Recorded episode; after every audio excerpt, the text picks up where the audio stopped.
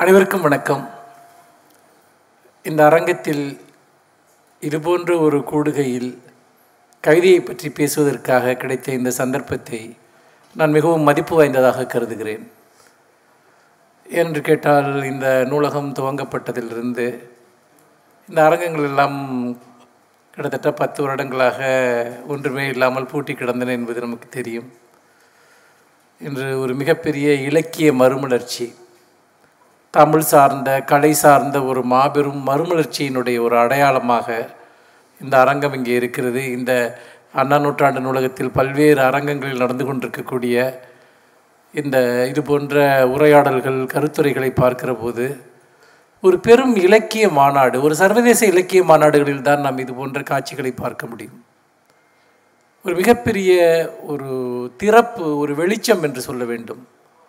இதனுடைய பயன்கள் இதனுடைய பலன்கள் என்பது நீண்டகால நோக்கில் நிச்சயமாக நம்மிடம் புதிய சிந்தனைகளை விதைப்பதற்கு புதிய உரையாடல்களை துவங்குவதற்கு மிகப்பெரிய ஒரு வழிகாட்டியாக இருக்கப் போகிறது. நான் நீண்ட காலமாக இலக்கியத்துறையில் செயல்படுகிறவன் என்ற முறையில் இதுபோன்ற அரங்கங்கள் முக்கியமாக நிறைய இளைஞர்கள் இங்கு வருகை தந்திருக்கிறீர்கள். நிறைய மாணவர்கள் எல்லாம் வந்திருக்கிறீர்கள்.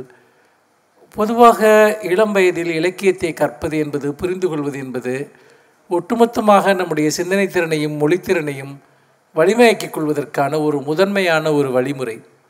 அப்படி பார்க்கிற போது இந்த அரங்கம் மிகவும் ஒரு மகிழ்ச்சி தரக்கூடிய ஒன்றாக இருக்கிறது. இதற்காக நவீன தமிழ் எழுத்தாளர்களுக்கு இந்த நல்வாய்ப்பை ஏற்படுத்தி தந்ததற்காக தமிழக அரசிற்கு நான் நன்றி தெரிவித்துக் கொள்கிறேன். நண்பர்களே இன்றைய அமர்வினுடைய ஒரு தலைப்பு என்பது கவிஞனும் பெருநகரமும் என்பதாகும். பொதுவாக நம்முடைய தமிழ் கவிதை மரபு என்பது நிலம் சார்ந்த ஒன்று. நிலம் சார்ந்த ஒன்றாகத்தான் நம்முடைய தமிழ் கவிதைகள் வரையறுக்கப்பட்டிருக்கின்றன. அப்படி என்றால் நவீன கவிதையினுடைய நிலம் இது நகரத்திற்கு ஒரு நிலம் உண்டா? நகரத்திற்கு ஒரு வேர் உண்டா? என்கிற கேள்விகளை நாம் எழுப்பிக்கொள்ள வேண்டும். எங்கள் பல்வேறு ஐந்திணைகளாக பிரிக்கப்பட்ட தமிழ் கவிதை மரபில் பெருநகரத்தினுடைய கவிஞர் என்று நான் அடையாளப்படுத்தப்படுவேன் என்றால் நான் எந்த வேர்களிலிருந்து நிலத்திலிருந்து நான் எழுதுகிறேன்? அல்லது இந்த பெருநகரம் ஒரு கோடி பேர் வாழக்கூடிய இந்த பெருநகரம் என்பது உதிரிகளினுடைய ஒரு நகரமாக. நாம் இங்கே இருக்கக்கூடியவர்கள் பெரும்பாலானோர் வெளியே இருந்து இங்கே வந்தவர்கள். இன்னும் சொல்லப்போனால் தங்களுடைய ஊர்களை பற்றிய நாஸ்டாலஜியா தங்கள் ஊர்களை பற்றிய நினைவுகளோடு இந்த நகரத்தில் சுற்றித் திரியக்கூடியவர்கள். நான் அடிக்கடி சொல்வேன் இந்த நகரத்தில் வாழ்கிற மனிதர்கள் உண்மையில் ஒரு ஆவிகளைப் போல அலைந்து கொண்டிருப்பது போல சில சமயம் எனக்கு தோன்றும். நானே அத்தகைய ஆவிகளில் ஒருவன் என்றுதான் தோன்றியிருக்கிறது. ஏனென்று கேட்டால் ஒரு பெருநகரம் என்பது நம்மை ஒருபோதும் அது நம்மை ஓன் பண்ணுவது கிடையாது. இது என்னுடைய ஊர் என்று தோன்றும். ஆனால் ஏதோ ஒரு கட்டத்தில் நான் ஊருக்கு போய்விட்டு வந்தால் நன்றாக இருக்குமே என்று தோன்ற வைக்கக்கூடியதும் இந்த நகரம்தான். எதனால் நம்மால் முழுமையாக இந்த நகரத்திற்குள்ளாக வெளியே இருந்து வந்தவர்களால் தன்னை கரைத்து கொள்ள முடியவில்லை என்பது ஒரு மிக முக்கியமான கேள்வி. ஏனென்றால் இந்த நகரம் எந்த அளவிற்கு நமக்கு ஒரு ஸ்பேஸ் அதாவது நம்முடைய கிராமங்களிலோ சிறுநகரங்களிலோ நமக்கு கிடைக்காத ஒரு ஸ்பேஸ் அந்த வெளியை இந்த நகரம் உருவாக்குகிறதோ அதே அளவிற்கு ஒரு அந்நியத்தன்மையை ஒரு அந்நியமாதலை உருவாக்கி கொண்டே இருக்கிறது. ஒரு புறம் சுதந்திரம் இன்னொரு புறம் அந்நியமாதல் இந்த இரண்டுமே ஒரு மனிதனை இதில் எதை சார்ந்திருப்பது என்கிற கேள்வி வருகிறது. நகரத்திற்கு வந்தால் நிச்சயமாக கிராமங்களிலிருந்து வரக்கூடியவர்கள் நகரங்களுக்கு வருகிற போது சாதிய கட்டுப்பாட்டிலிருந்து ஒரு விடுதலையை உணர்கிறார்கள். பெண்களாக இருந்தால் ஒரு ஆணாதிக்க சமூகத்தினுடைய அல்லது ஒரு குடும்பத்தினுடைய இறுக்கமான தலைகளிலிருந்து விடுபட்டவர்களாக தங்களை உணர்கிறார்கள். அப்படி என்றால் இது ஒரு சுதந்திரமான ஒரு வெளியாக நமக்கு இருந்திருக்க வேண்டுமே. ஏன் அந்த சுதந்திரம் என்பது பல சமயங்களில் நமக்கு ஒரு இப்போ ஒரு கம்ஃபர்ட்டாக அல்லது வந்து பார்த்திங்கன்னா ஒரு இதமானதாக இல்லை என்று சொன்னால் இந்த நகரம் எல்லோரையும் எப்படி அரவணைத்துக் கொள்கிறதோ அதை ஒரு கரம் அரவணைத்துக் கொள்கிறது இன்னொரு கரம் நீ ஏன் இன்னும் இங்கே இருந்து கொண்டிருக்கிறாய் இது வெளியே போ என்று சொல்லக்கூடிய ஒரு தன்மையும் இந்த பெருநகரங்களுக்கு உண்டு. இது சென்னைக்கு மட்டுமல்ல உலகம் முழுக்க இருக்கக்கூடிய பல பெருநகரங்களுக்கு இது பொருந்தும். இப்பொழுது அது எப்படி என்று சொன்னால் ஒரு ஒரு ஒரு வெளிநாட்டிற்கு செல்லுகிற போது இப்பொழுது நான் சில வெளிநாடுகளுக்கு செல்கிறப்போ ஒரு நாலு நாள் இங்கே ரொம்ப நல்லா இருக்க மாதிரி இருக்கும். ரொம்ப எல்லாமே பார்க்க நல்லா இருக்கும். ரொம்ப ஒரு ஒரு செலப்ரேஷனாக அது தோணும். அஞ்சாவது நாள் வந்து அந்த நகரம் ரகசிய குரலில் நம்மிடம் கேட்க ஆரம்பிக்கும் இன்னும் நீ கிளம்பலையா? அப்படின்னு. இந்த குரல் என்பது ஒவ்வொருவருடைய காதிலும் எப்பொழுதோ விழத்தான் செய்யும். ஆனால் நாம் ஊருக்கு திரும்ப விரும்புவது கிடையாது. ஏன் விரும்புவது கிடையாது என்று சொன்னால் இந்த நகரம் தரக்கூடிய இந்த சுதந்திர வெளி என்பது அதே சமயம் நகரங்களுக்குள் ஒடுக்குமுறை இல்லையா என்று கேட்டால் நிச்சயமாக இருக்கிறது. எங்கும் சாதிய ஏற்றத்தாழ்வுகள் கண்ணுக்கு தெரியாமல் ஒளிந்திருக்கின்றன. அதைவிட வலிமையாக பொருளாதாரம் சார்ந்த ஏற்றத்தாழ்வுகள் ஆண் பெண் பாலியல் வேறுபாடுகள் சார்ந்து இருக்கக்கூடிய சில பிரச்சனைகள். இப்படியாக நகரத்திற்கென வேறு சில பிரச்சனைகள் இருந்தாலுமே கூட நிறைய பேருக்கு இந்த நகரத்தில் எங்காவது ஒளிந்து கொள்ளலாம் என்கிற ஒரு உணர்வு ஒரு ஆசுவாசத்தை கொடுக்கிறது. நீங்கள் ஒரு கிராமத்தில் உங்களால் ஒளிந்து கொள்ள முடியாது. நீங்கள் ஒரு கிராமத்தில் ஒருபோதும் நீங்கள் தலைமறைவாக முடியாது. ஆனால் என்னால் இந்த நகரத்தில் நான் தலைமறைவாக இருக்க முடியும். நான் எல்லாவற்றையும் துண்டித்து கொண்டு இருக்க முடியும். நீங்கள் ஒரு கிராமத்தில் இருந்து நீங்கள் எத்தகைய மனிதராக இருந்தாலும் சரி நூற்றுக்கணக்கான கன்னிகளால் நீங்கள் பிணைக்கப்பட்டிருப்பீர்கள். நாம் ஒரு புறம் பிணைப்புகளிலிருந்து விடுபட விரும்புகிறோம். இன்னொரு புறம் எதையாவது பற்றி கொள்ள விரும்புகிறோம். அப்படின்னா நம்முடைய விருப்பம்தான் என்ன? ஒரு புறம் எனக்கு எல்லாவற்றிலிருந்து விடுபடணும். சாதி ரீதியான ஒரு தலைகள் பொருளாதாரம் சார்ந்து மனிதனை அளவிடக்கூடிய தன்மை இப்படியெல்லாம் இருக்கு. எனக்கு வேர்களிலிருந்து வெளியேயும் வர வேண்டி இருக்கிறது ஆனால் சாய்ந்து கொள்வதற்கு ஒரு சுவர் இருந்தால் நன்றாக இருக்குமே என்கிற மனநிலையை இந்த நகரம் உருவாக்குகிறது என்றால் இந்த இடத்தில்தான் பெருநகரம் கவிதைகளுக்குள் எப்படி சித்தரிக்கப்படுகிறது? என்பதை பற்றிய ஒரு உரையாடலாக நாம் முன்னெடுக்கலாம். பொதுவாக நவீன கவிதை என்பதே பெருநகரம் சார்ந்து உருவான ஒரு கலை வடிவம்தான்.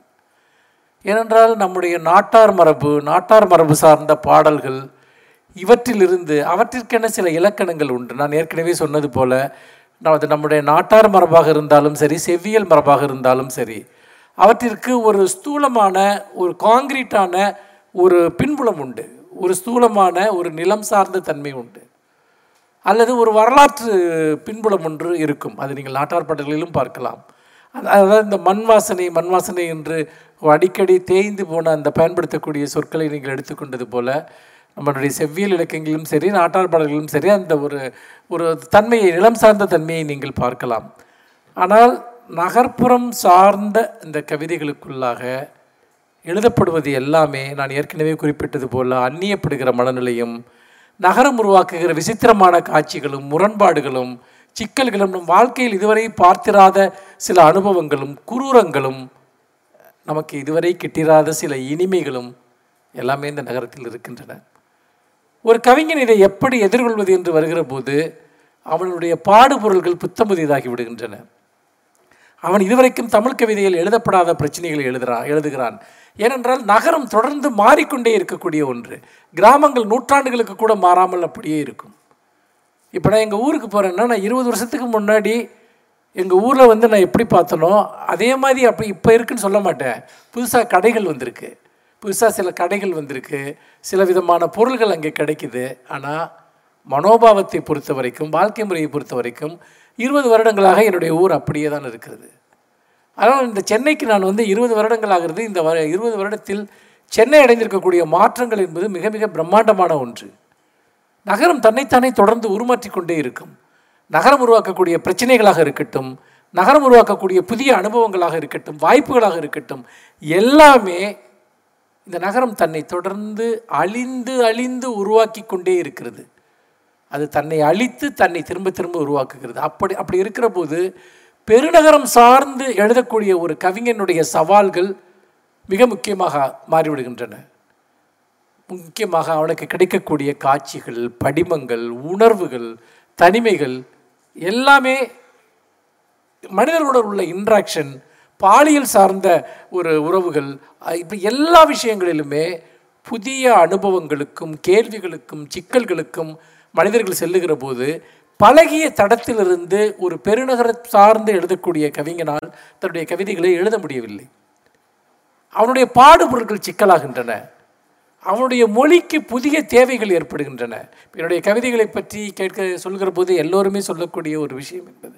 நான் ரொம்ப இப்போ கவின்மலர் அவர்கள் கூட அதை சொன்னார்கள். வந்துட்டு பார்த்தீங்கன்னா அந்த அவனுடைய ஒரு உரையாடல் தன்மையை பற்றி குறிப்பிட்டார்கள். நான் ஏன் அதை அவ்வளவு எளிய மொழிக்கு கொண்டு செல்கிறேன்? என்று சொன்னால் ஒரு படிமம் சார்ந்த அல்லது உருவகம் சார்ந்த மொழிநடையில் இந்த நகரத்தை என்னால் எழுத முடியவில்லை. இந்த நகரம் மிக கராரான குரலில் என்னோடு பேசுகிறது. மிக உக்கிரமான குரலில் பேசுகிறது. கன்னத்தில் அரைந்தார் போல என்னிடம் சில உண்மைகளை முன்வைக்கிறது. நான் அதை சொல்வதற்கு எனக்கு வேறொரு மொழி தேவைப்படுகிறது. நகரம் என்பது கவித்துவமான மிகையுணர்ச்சிகளால் ஆனதல்ல. அது வரட்டு உரைநடையால் ஆனது. ஒரு வரட்டு உரைநடையை எப்படி கவிதையினுடைய ஒரு செழுமைக்குள் அல்லது அதனுடைய சங்கீதத்திற்குள் கொண்டு வருவது? அப்படி பார்க்கிற போது நகரம் தரக்கூடிய இந்த வறட்டு உரை உரைநடையை வறண்ட மனநிலையை கவிதையாக்கம் செய்கிற போது நேரடியாக பேசுகிற உரையாடுகிற இன்னும் சொல்லப்போனால் நான் என்னுடைய கவிதைகளை அவர்கள் செய்திகளை கூட நான் கவிதையாக எழுதுவேன் என்று அவர்கள் சொன்னார்கள். அது எப்படி என்றால் செய்திகளை மட்டுமல்ல ஒரு தெருவில் ஒட்டப்பட்டிருக்கக்கூடிய ஒரு போஸ்டரை பற்றி கூட போஸ்டரில் இருக்கக்கூடிய ஒரு வாசகத்தை கூட நான் கவிதையாக மாற்றுவேன். இரண்டு பேர் சண்டை போட்டு கொண்டிருக்கிற போது அவர்கள் இந்த நகரத்தில் பயன்படுத்துகிற வசவு சொற்களை கூட நான் கவிதைக்குள் கொண்டு வருவேன். ஏனென்றால் இதெல்லாம் சேர்ந்தது தான் நகரம். இந்த நகரம் பேசிக்கொண்டே இருக்கிறது விதவிதமான மொழிகளால் பேசுகிறது புது புது சொற்களால் பேசுகிறது. நாம் எங்கிருந்தோ வருகிறோம் இந்த நகரத்திற்கு ஆனால் நம்முடைய மனங்களை அது முற்றிலுமாக சிதறடித்து விடுகிறது. நம்மை வேறொரு ஆளாக அது உருமாற்றுகிறது. நம்முடைய பழக்க வழக்கங்கள் மாறிவிடுகின்றன தோற்றங்கள் மாறிவிடுகின்றன உரையாடுகிற முறை மாறிவிடுகிறது. இதையெல்லாம் பார்க்கிற போது இதை எப்படி கவிதைக்குள் கொண்டு வருவது?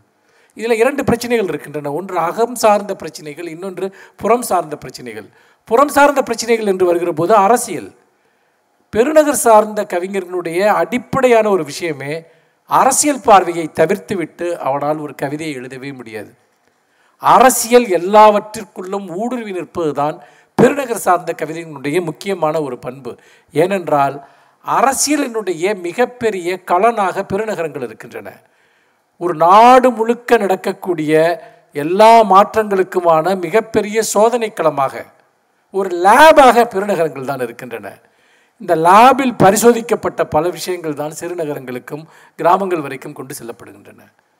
அப்படி பார்க்கிற போது அரசியல் சார்ந்த உரையாடல்கள் கவிதைக்குள் வெகு இயல்பாக உள்ளே வந்து விடுகின்றன.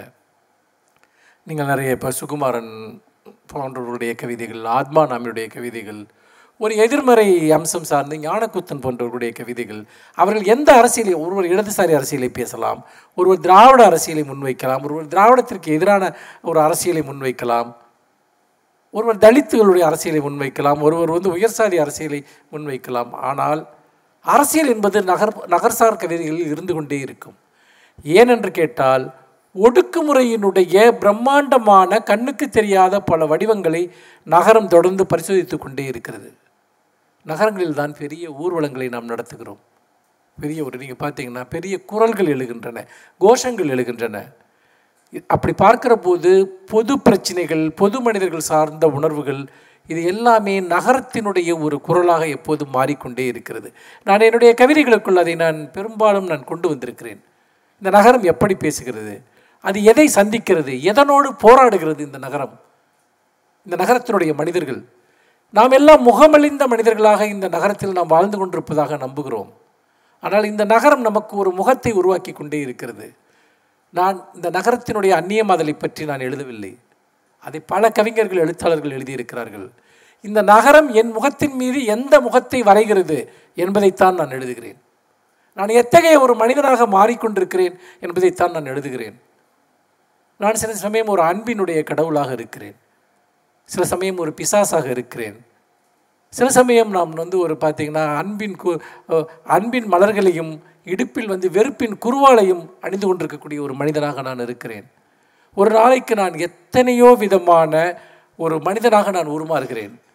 இந்த இடத்தில் நான் இங்கே இருக்கிறேன். இன்னும் ஒரு மணி நேரம் கழித்து நான் இப்போ எங்கு செல்கிறோனோ அங்கே வேற ஒரு மனிதனாக நான் மாறிவிடுவேன். அந்த சூழல் தான் என்னுடைய சொற்களை உருவாக்குகின்றன என்னுடைய மனநிலையை உருவாக்குகிறது. ஆத்மா நாம் ஒரு கவிதையில் கேட்கிறார் நீ பழைய மனிதன் என்றது ஒரு புத்தகம் நீ புதிய மனிதன் என்றது இன்னொரு புத்தகம். நான் மனிதன்தானா என்று சோதித்துக் கொள்ளும் நிர்பந்தங்கள். நான் மனிதன்தானா என்று நாள் முழுக்க என்னை நானே சோதித்துக் கொண்டிருக்கிறேன். நிறைய எனக்கு சொல்லப்படுகிறது என்னை பற்றி. நீ ஒரு அரசியல் செயல்பாட்டாளன்? ஆம் அரசியல் செயல்பாட்டாளன்.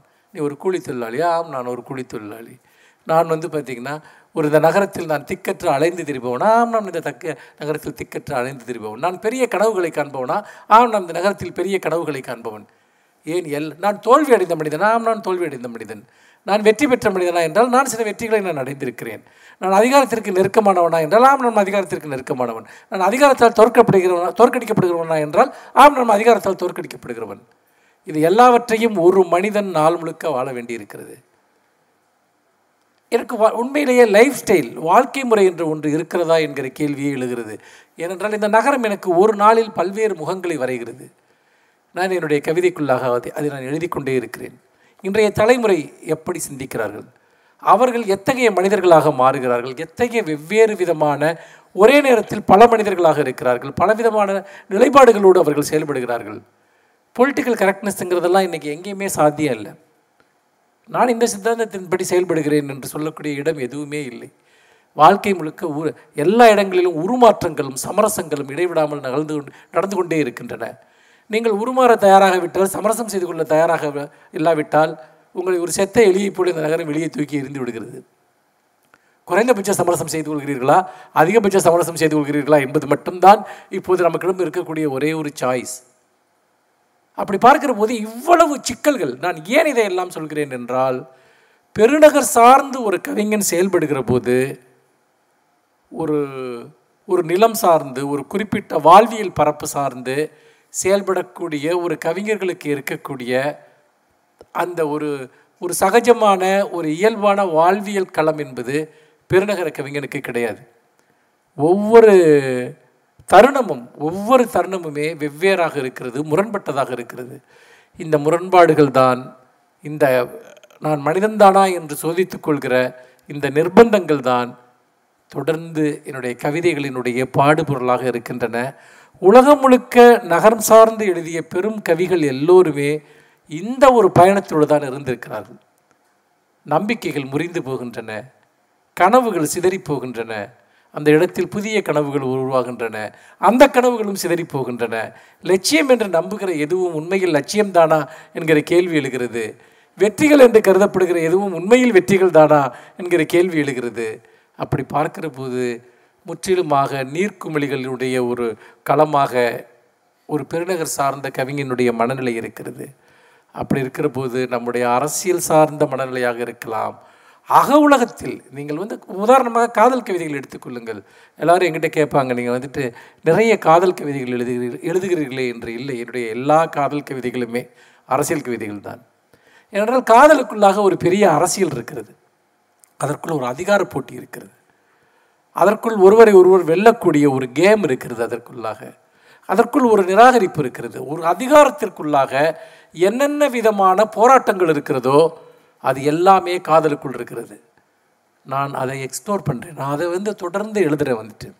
ஏன் அந்த கவிதைகள் நிறைய பேரோட கனெக்ட் ஆகுதுன்னா நான் எதையும் நான் ரொமான்டிசைஸ் பண்ணவே இல்லை. ரொமான்டிசைசேஷனுக்குள்ளே இருக்கக்கூடிய அரசியல் நம்முடைய கேம்பிளிங் அந்த கேம்பிளிங்கை தான் நான் எழுத முயற்சி பண்ணுறேன் ஒரு பெருநகர் சார்ந்து எழுதக்கூடிய கவிஞனால் இதைத்தான் எழுத முடியும்.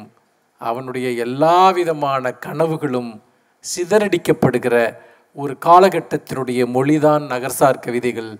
தமிழில் கடந்த அரை நூற்றாண்டாக நவீன கவிதை என்பது நகர்சார் கவிதைகளாக இருக்கிறது. மிகப்பெரிய கவிகள் அதை செய்திருக்கிறார்கள். அந்த வரிசையில்தான் நான் இந்த கவிதைகளை எழுதி கொண்டிருக்கிறேன். நகரம் ந நகர்சார் கவிதைகள் என்பது நகரத்தை பற்றி எழுதவில்லை. நகரம் என்ற ஒன்று வரையறுக்கப்பட முடியாததாக ஒரு லிக்யூடாக நகரம் இருக்கிறது. அதை நீங்கள் ஒரு சாலிடான ஒரு வடிவமாக இந்த நகரத்தை பார்க்கவே முடியாது. அது ரொம்ப ஒரு நீர்மையோடு இருக்கிறது. அந்த நீர்மை அதை நீங்கள் இந்த நகரத்தை பற்றி என்ன சித்திரத்தை உருவாக்கினாலும் அதை எந்த கோப்பையில் நீங்கள் அதை நிறைய நிரப்புகிறீர்களோ அதனுடைய வடிவத்தை இந்த நகரம் எடுத்துக்கொள்கிறது. அந்த வகையில் நகர்ப்புறம் சார்ந்த கவிதைகள் நகரத்தினுடைய முடிவற்ற உண்மைகளை பேசுகின்றன என்பதை விட நகரத்தை பற்றிய உண்மைகளை தேடிக்கொண்டிருக்கின்றன அந்த இந்த நகரத்தை பற்றிய உண்மைகளை அதன் வழியே தன்னை பற்றிய உண்மைகளை தேட விரும்புகிற எல்லோருமே இந்த நகரம் தமிழ் கவிதைகள் எப்படி தொடர்ந்து எழுதப்படுகிறது? ஒரு கேள்வி எழுது நகரத்தை பற்றி இப்பொழுதுதான் நாம் எழுதுகிறோமா என்று. பூம்புகாரும் ஒரு நகரம்தான். சிலப்பதிகாரம் அதை பற்றி பேசுகிறது. ஆனால் பூம்புகாருக்கு ஒரு கேரக்டர் உண்டு. இந்த நகரத்திற்கு எந்த கேரக்டரும் கிடையாது. சென்னையினுடைய கேரக்டர் என்ன? இந்த சென்னைக்குள் பல ஊர்கள் இருக்கின்றன. பலவிதமான அடுக்குகள் இருக்கின்றன. சென்னைன்ற ஒரு நகரத்தினுடைய கேரக்டர் நீங்கள் சொல்ல முடியுமா? மும்பைக்கு என்ன கேரக்டர் இருக்குது டெல்லிக்கு என்ன கேரக்டர் இருக்குது அப்போது கேரக்டர் இல்லாத ஒரு நகரத்தை ஒரு கவிஞன் எழுத வேண்டியிருக்கிறது. பூம்புகாரை பற்றி எழுதுவதில் பிரச்சனையே கிடையாது. அதில் பல சில அறம் சார்ந்த ஒழுங்குகள் இருக்கின்றன. அல்லது நீதி சார்ந்த அல்லது சில தண்டனை முறைகள் சார்ந்த வாழ்வியல் சார்ந்த ஏதோ ஒன்று அன்றைக்கு போதிக்கப்படுகிறது. அந்த வரையறைக்குள்ளாக அந்த களம் செயல்பட்டிருக்கிறது. இன்று நமக்கு அப்படி எதுவுமே இல்லை. அதனால்தான் நகரத்தை எழுதுவது ஒரு முடிவற்ற சவாலாக இருக்கிறது. அது ஒரு முடிவற்ற வேட்கையாகவும் இருக்கிறது. நகரம் என்பது தொடர்ந்து பேசிக்கொண்டே இருக்கிறது. அது அது திரைப்படங்களில் பேசுகிறது அரசியலில் பேசுகிறது எல்லா குரல்களிலும் பேசுகிறது. கவிதையின் வழியாகவும் நகரம் தன்னுடைய குரலை தொடர்ந்து பதிவு செய்து கொண்டே இருக்கிறது. நன்றி மனுஷ். நீங்கள் வந்து பேசும்பொழுது சொன்னீங்க நகரம் வந்து உங்களை ஒரு கரார்த்தன்மையோட அணுகுது. ஒரு வரட்டுத்தனமான அந்த தன்மை கொண்டது நகரம் அப்படின்னு. ஆனால் உங்- மாறாக உங்கள் கவிதைகளை தொடர்ந்து வாசிப்பவள் என்கிற முறையில் நீங்கள் சித்தரித்திருக்கிற நகரம் கவிதையில் வேறு மாதிரியாக இருக்கு அதுக்கு சாட்சியாக ஒரே ஒரு கவிதையை கண்டிப்பாக சொல்லணும்னு நினைக்கிறேன். எனது நகரத்திற்கு முன்னூற்றி எழுபத்தி ஒன்பது வயதாகிவிட்டது என்கிறார்கள். அவளோ இன்னும் இளமையின் முதல் படியில் வசீகரம் தழும்ப நின்று கொண்டிருக்கிறாள். எத்தனை வண்ணங்கள் அவளை சூழ்கின்றன. எத்தனை நளினங்களால் அவள் நிரம்புகிறாள். ஆயிரம் குணங்கள் அவளை செலுத்துகின்றன. ஆயிரம் ஆயிரம் விசித்திரங்களால் அவள் நம்மை புதிர் வெளிகளில் செலுத்துகிறாள். இந்த நகரத்திற்குள் உங்களைப் போலவே வெறும் கைகளோடு தான் நானும் வந்தேன். வெற்றுக்கரங்களை இறுக பற்றி கொள்ள அவளுக்கு மிகவும் பிடிக்கும். வெறும் கைகளை வெறும் கைகளாக அவள் அனுப்பியதே இல்லை. துர்தேவதையாகி பால் வெளிகளில் வழிநடத்தி அன்னையின் முலைகள் ததும்ப பாலூட்டி நிரம்ப வைத்திருக்கிறாள். இந்த நகரம் ஒரு நகரம் அல்ல. அது நூறு நகரங்களின் நகரம். அவளுக்கு வேறு வேறு இடங்களில் வேறு வேறு பெயர்கள் வேறு வேறு உறவுகள். இந்த நகரத்திற்கு அடைக்கலம் தேடி வருபவர்கள் இருக்கிறார்கள். இந்த நகரத்தை வெல்ல வேண்டும் என்று வந்தவர்கள் இருக்கிறார்கள். இந்த நகரம் நாலாபுறமும் திறந்து கிடக்கிறது. வருபவர்களை வரவிட்டு வெளியேறுகிறவர்களை வெளியேறவிட்டு இந்த நகரத்தை பற்றி எவ்வளவு சொன்னாலும் சொல்லத் தெரியாத ஏதோ ஒன்று எஞ்சி விடுகிறது இது எனது நகரம் என்று சொல்கையில் என் மனம் ஏன் இவ்வளவு விம்முகிறது? என் மனம் ஏன் இவ்வளவு விம்முகிறது? அவர் சொல்கிறாரு நான் வந்து இந்த- இந்த சிட்டி வந்து என்னை ஓன் பண்ணலை இந்த மாநகரம் என்னை ஓன் பண்ணலன்னு ஆனால் அவர் இந்த நகரத்தை ஓன் பண்ணுறாரு இல்லைன்னா இந்த மாதிரி வார்த்தைகள் வர்றதுக்கான வாய்ப்பே இல்லை. இந்த முரண்பாடை நீங்கள் எப்படி பார்க்குறீங்க? ஆக்சுவலாக இது வந்து சென்னை நகரத்துக்கு எழுதப்பட்ட ஒரு பிறந்தநாள் வாழ்த்து கவிதை இது. சென்னை தினத்தில் ஆனால் கவின்மலருடைய கேள்வி ரொம்ப ரொம்ப முக்கியமான ஒரு கேள்வி. இதுக்கு ஒரு சின்ன உதாரணம் சொல்லலான்னு நினைக்கிறேன். சென்னையில் வந்த பெரு வெள்ளம் உங்களுக்கு நினைவு இருக்கும். அப்போ நான் என்னுடைய வா வாழ்க்கையில் எனக்கு வந்து மறக்க முடியாத ஒரு பெரிய அனுபவம்னா சென்னையில் நான் சுனாமியை எதிர்கொண்டதும் பெரு வெள்ளத்தை எதிர்கொண்டதும் தான் என்னுடைய வாழ்க்கையுடைய லைஃப் டைம் எக்ஸ்பீரியன்ஸாக நான் சொல்லுவேன். அப்போ வந்து நிறைய விஷயங்கள் வந்துட்டு அந்த நடந்தது. அப்போ நமக்கு அது ரொம்ப புதுசு. அப்படி ஒரு வெள்ளத்தை நம்ம எதிர்கொண்டது. அப்போ வந்து சில பேர் வந்து பார்த்திங்கன்னா சோஷியல் மீடியாவில் வந்து ஒரு விஷயத்தை எழுதினாங்க. இந்த நகரம் வந்து இவ்வளோ பேத்துக்கு வந்து உணவளிக்க முடியாது ஃபீட் பண்ண முடியாது. தயவுசெய்து வெளியூர் வாசிகள்லாம் வெளியேறுங்க அப்படின்ட்டு. நிறைய பேர் எழுதுனாங்க. இது வந்து பார்த்திங்கன்னா என் லைஃப் டைமில் நான் ரொம்ப ஹர்ட்டிங்காக ஒருத்தர் இருந்து ஒரு விஷயத்தை கேட்டேன்னா இதாக தான் இருக்கும். எனக்குள்ள ஏதோ ஒன்று ரொம்ப ப்ரோக்கன் ஆன மாதிரி இருந்தது. இதை சொல்பவர்கள் யார்? உங்களுக்கு ஃபீட் பண்ண முடியாது வெளியே போங்கன்னா உலகம் முழுக்க நகரங்களிலிருந்து மனிதர்கள் வெளியேற்றப்பட்டிருக்கிறார்கள். யூதர்கள் எப்படி வெளியேற்றப்பட்டார்கள் என்று தெரியும். இன்னும் பல நாடுகளில் இலங்கை போன்ற நாடுகளில் இருந்து மதம் சார்ந்தும் இனம் சார்ந்தும் வெவ்வேறு காரணங்களுக்காக ஒரு கட்டத்தில் திடீர்னு இந்த நகரம் சொல்லும். இது எங்களுடைய நகரம் அப்படின்னு யாரோ சிலர் சொல்லுவாங்க. எங்கெல்லாம் அந்நியர்கள்லாம் வெளியே போங்க இந்த வந்தேரிகள் மாதிரியான வார்த்தைகளை எல்லாம் பயன்படுத்துகிறவர்கள் அந்த மாதிரியான ஒரு பாசிச மனப்பான்மையிலிருந்து தான் பயன்படுத்துகிறாங்க ஒரு வடநாட்டு தொழிலாளி இங்கே சென்னையில் இருக்கா? அவன் இந்த நகரத்தை ஓன் பண்ண முடியுமா? நம்ம அவனை பயன்படுத்துவோம். அதாவது நம்ம அந்த கொரோனா டைமில் அவ்வளவு பேர் வந்து பார்த்திங்கன்னா தங்கள் ஊரை நோக்கி நடந்து போனாங்க. அப்படி நடந்து போகிறப்போ வந்து எனக்கு ஒரு விஷயம் வந்து ஏன் இவ்வளோ பேர் போகிறாங்க அந்த ஊரில் என்ன இருக்குது அவன் போய் பீகாரில் போய் என்ன பண்ண போகிறான் அப்போ நான் பல நண்பர்கள்ட்ட பேசினேன். இந்த மாதிரி இந்த மேன் பவர் ஏஜென்சி வச்சு நடத்தக்கூடியவங்க. எனக்கு நிறைய நண்பர்கள் உண்டு. ஏன் இவங்க எல்லாத்தையும் நீங்கள் ஒரு கொஞ்ச நாளைக்கு பாதுகாக்க முடியாதா? அவங்களுக்கு ஒரு ஒரு சாப்பாட்டு செலவு கொடுக்க முடியாதான்னா பிரச்சனை அதுவல்ல. அவர் சொன்னார் வந்துட்டு. பல நிறுவனங்கள் அவங்கள ஃபீட் பண்ண தயாராக இருந்தப்போ கூட அவங்க இருக்க தயாராக இல்லை. ஏன்னு கேட்டோம்னா இந்த நகரம் முழுக்க மூடி கிடக்கிறப்ப அவன் எங்கே போவான்னு கேட்டாங்க. நீங்கள் வந்து உங்கள் ஃப்ரெண்ட்ஸ் கூட இருப்பீங்க. நீங்கள் உங்கள் ரிலேட்டிவ்ஸ் கூட இங்கே இருப்பீங்க இந்த டைமில் ஒரு ஒரு வடநாட்டு தொழிலாளி இங்கே இருக்கான்னு சொன்னால் அவன் வந்து பார்த்தீங்கன்னா ஒன்று அவன் வேலை முடிஞ்சது ஒன்று உனக்கு வேலை வேணும். வேலை இல்லைன்னா அவங்க கடைத்தெருக்களில் சுற்றி தெரிவாங்க. இல்லைன்னா தேட்டரில் போய் உட்காந்துருப்பாங்க இல்லைன்னா டாஸ்மாகில் போய் உட்காந்துருப்பாங்க இந்த எந்த எந்த ஸ்பேஸும் இல்லைன்னா அவனுக்கு எப்படி அவனால் இங்கே இருக்க முடியும்? பயப்படுறான். இந்த நகரத்தை பார்த்து. அவனுக்கு எந்த ரூட்டுமே இங்கே கிடையாது. நிறைய பேர் ஊர் திரும்புறதுக்கு முக்கியமான காரணம் அதுதான். திடீரென இந்த நகரம் தன்னுடைய கதவுகளை மூடிக்கொண்டு விடும். அப்போ இந்த வெள்ளம் வந்தப்போ வந்து என்ன நடந்ததுன்னு சொன்னால் எனக்கு அது ஒரு மிகப்பெரிய வந்து பார்த்திங்கன்னா ஒரு கோபத்தையும் ஒரு வருத்தத்தையும் உண்டு பண்ணியது. அப்போ தான் வந்து ஒரு கவிதை எழுதுறேன். நான் என்னுடைய ஒரு தொகுப்பு இருக்குது ஊழியின் தினங்கள்னு. சென்னையில் அந்த ஊ அந்த வெள்ளம் வந்தப்போ நடந்த விஷயங்களை ஒரு ஐம்பது கவிதைகளை எழுதியிருக்கேன். என்னுடைய ரொம்ப முக்கியமான ஒரு தொகுப்பாக அதை நான் பார்க்குறேன். அதில் அந்த கவிதையை கூட உங்களுக்கு சொல்லலாம்னு நினைக்கிறேன். அது இந்த அதுக்கான பதில் வந்து அதில் இருக்குது அதை எடுங்க. இதுக்குள்ளாரையே பலவிதமான பதில்கள் வந்து அது இருக்கு. அந்த கவிதை பாருங்க. இந்த பகுதி இன்னும் அரை மணி நேரத்தில் நீரில் மூழ்கிவிடும். முக்கியமானதை மட்டும் எடுத்துக்கொண்டு வெளியேறுங்கள். இதை கேட்டபோது அவர்கள் முழங்கால் அளவு தண்ணீரில் நின்று கொண்டிருந்தார்கள். இப்பொழுது அவர்கள் பிரச்சனை எதையெல்லாம் எடுத்துக்கொள்வது என்பதல்ல. எதையெல்லாம் கைவிடுவது என்பதுதான். நீங்கள் ஒன்று எடுக்கிறீங்கன்னா ஒன்றை மிச்சத்தை கைவிடுறீங்க இல்லையா? முதல் கைகளில் எதையெல்லாம் தூக்கிக் கொள்ள முடியாதோ அதையெல்லாம் முதல் முதல் எதையெல்லாம் கைகளால் தூக்கி கொள்ள முடியாதோ அதையெல்லாம் கைவிட்டார்கள். பிறகும் பிறகும் கைவிடுவதற்கு ஏராளமாக இருந்தன. தெய்வப்படங்கள் பரிசு பொருட்கள் புகைப்பட ஆல்பங்கள் ஆடைகள் உள்ளாடைகள் புத்தகங்கள் இசைக்கருவிகள் இசைப்பேடைகள் ஸ்பூன்கள் கண்ணாடி கோப்பைகள் கண்ணீரின் உப்பு படிந்த தலையணைகள் உடல் வாசனை உள்ள போர்வைகள் அழகு சாதன பொருள்கள் கைவிடுவதற்கு முடிவே இல்லாமல் ஏராளம் இருந்தன. நீங்கள் கைவிடும் போது உங்கள் மனதை ஒரு பனிக்கட்டியைப் போல உரையை செய்ய வேண்டும். எவ்வளவு கருணையற்றவராக இருக்க முடியுமோ அவ்வளவு கருணையற்றவராக இருக்க வேண்டும். தூக்கிலிடுபவனைப் போல உங்கள் கண்கள் மறத்து போக வேண்டும். ஒரு பாலித்தீன் பை அளவுக்கு மட்டுமே எதையும் எடுத்துக்கொள்ள அவர்களுக்கு அவகாசம் இருந்தது. அனுமதி இருந்தது. அவர்கள் ஒரு பிரம்மாண்டமான விற்பனை விற்பனையகத்தின் முன்னால் கூட அப்படி திகைத்து நின்றதில்லை. தேர்வு என்பது அத்தனை கடினமானதாக அத்தனை உணர்ச்சிகரமானதாக இருந்தது. எதுவுமே அவ்வளவு முக்கியமல்ல என்று தோன்றிய கணத்தில் அவர்கள் தோளளவுக்கு தண்ணீர் வந்து விட்டிருந்தது. கடவுச்சீட்டுகளை எடுத்துக்கொண்டார்கள் வங்கி கணக்கு புத்தகங்களை எடுத்துக்கொண்டார்கள் சான்றிதழ்களை எடுத்துக்கொண்டார்கள் ஆயுள் காப்பீட்டு பத்திரங்களை எடுத்துக்கொண்டார்கள் ரேஷன் கார்டுகளை வாக்காளர் அட்டைகளை ஆதார் அட்டைகளை வாகனங்களை கைவிட்டு ஓட்டுநர் உரிமங்களை கடன் பத்திரங்களை இன்னும் இப்படி என்னென்னவோ முத்திரையிடப்பட்ட காகிதங்கள். நம்ம லைஃப்பில் கடைசியாக மிஞ்சிறது பார்த்தீங்கன்னா கவர்மெண்ட் டாக்குமெண்ட்ஸ் மட்டும்தான் இம்பார்ட்டன்ஸ்னு தோணும். நீங்கள் நல்லா யோசிச்சு பாருங்க. வெறும் கவர்மெண்ட் டாக்குமெண்ட்ஸை தவிர நம்ம வாழ்க்கையில் எல்லாத்தையும் விட்டுட்டு போவோம் நம்ம. அப்போ தான் எனக்கு அப்போ தான் தோணுச்சு இவ்வளோ கவர்மெண்ட் டாக்குமெண்ட்ஸ் நம்மக்கிட்ட இருக்கா அப்படின்ட்டு.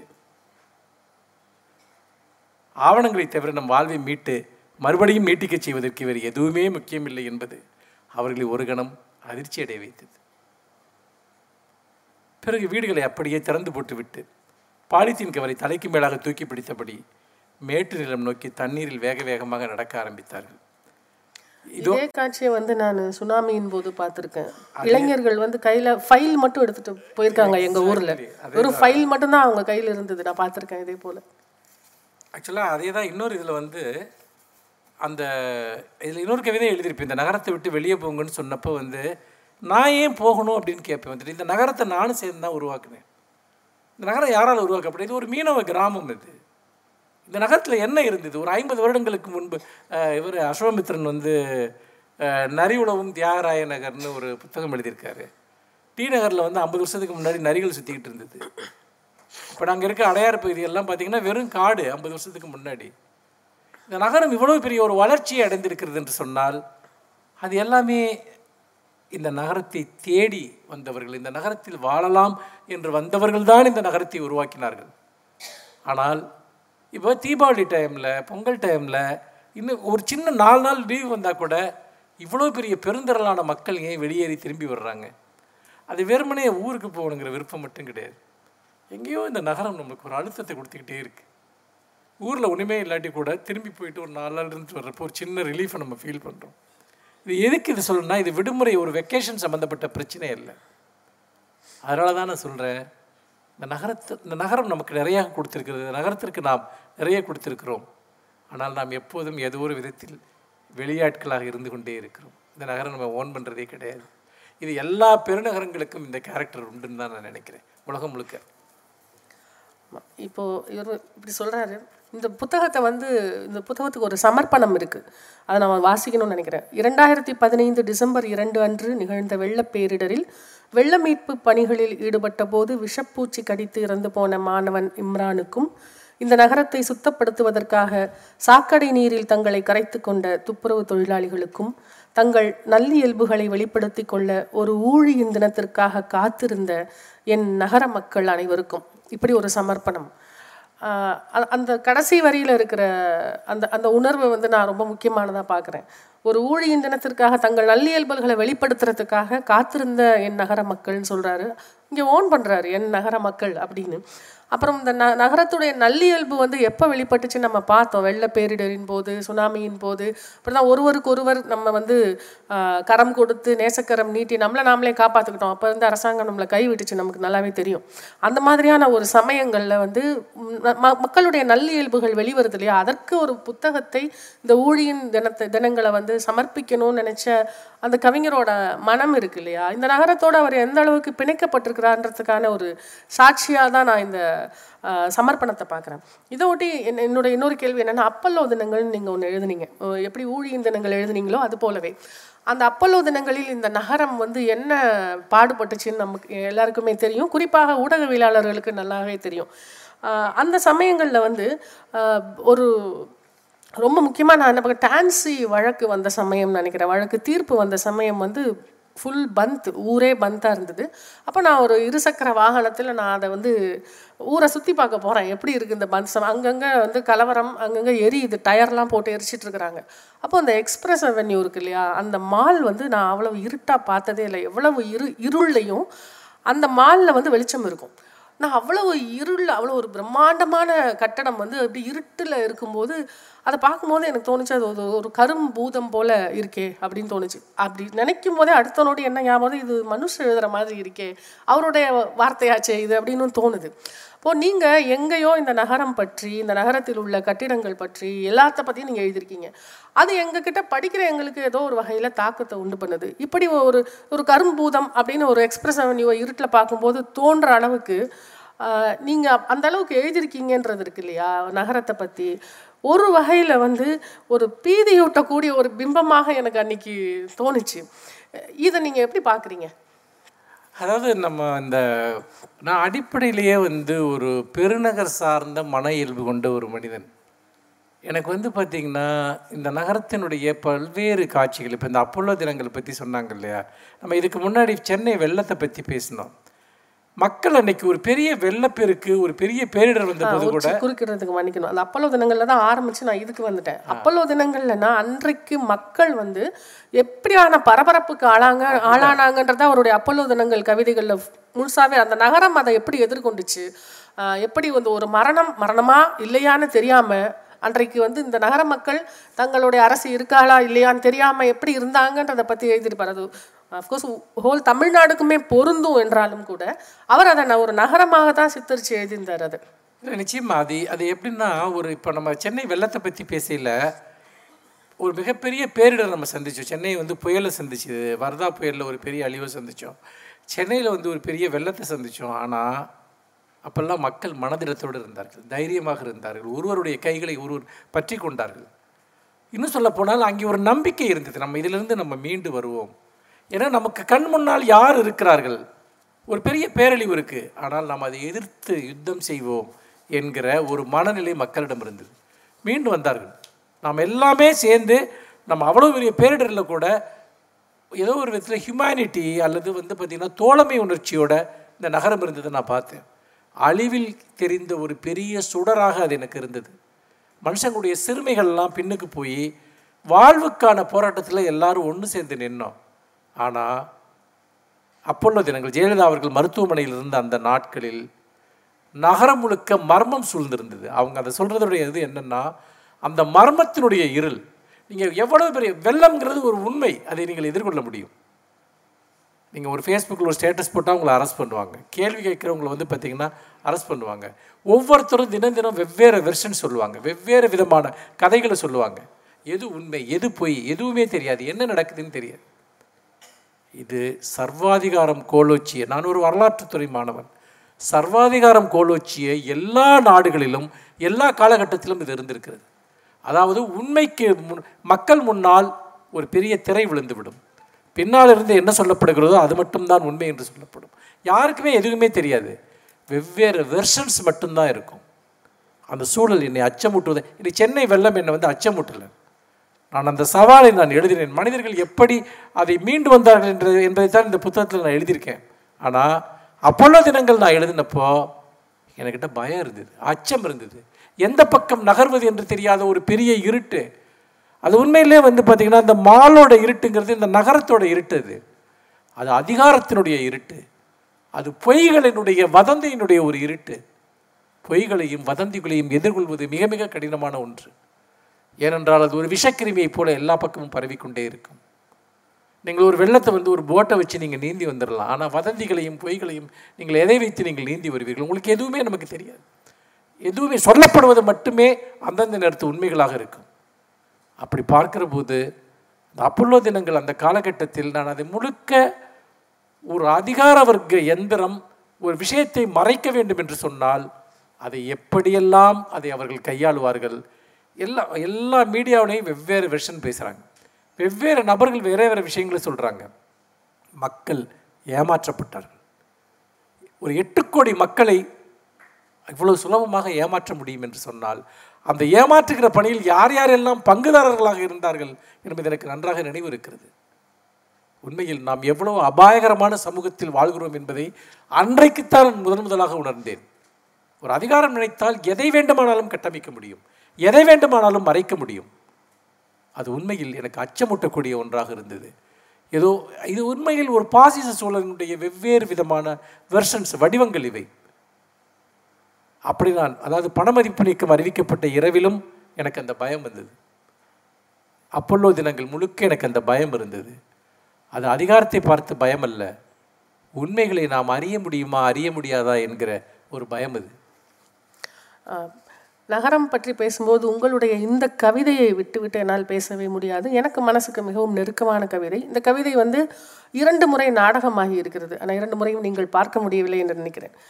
நாங்கள் இஸ்லாமியர்கள் குற்றப்பரம்பரையினர் கொள்ளை நோயை பரப்புகிறவர்கள் இந்த நாட்டை விட்டு துரத்தப்பட வேண்டியவர்கள் இந்த நகரத்தில் வெள்ளம் சூழ்ந்து எல்லா கடவுள்களின் ஆலயங்களும் சாக்கடையால் நிரம்பிய போது நாங்கள் அந்த சாக்கடை நீரை எங்கள் கைகளால் அள்ளி சுத்தப்படுத்தினோம்.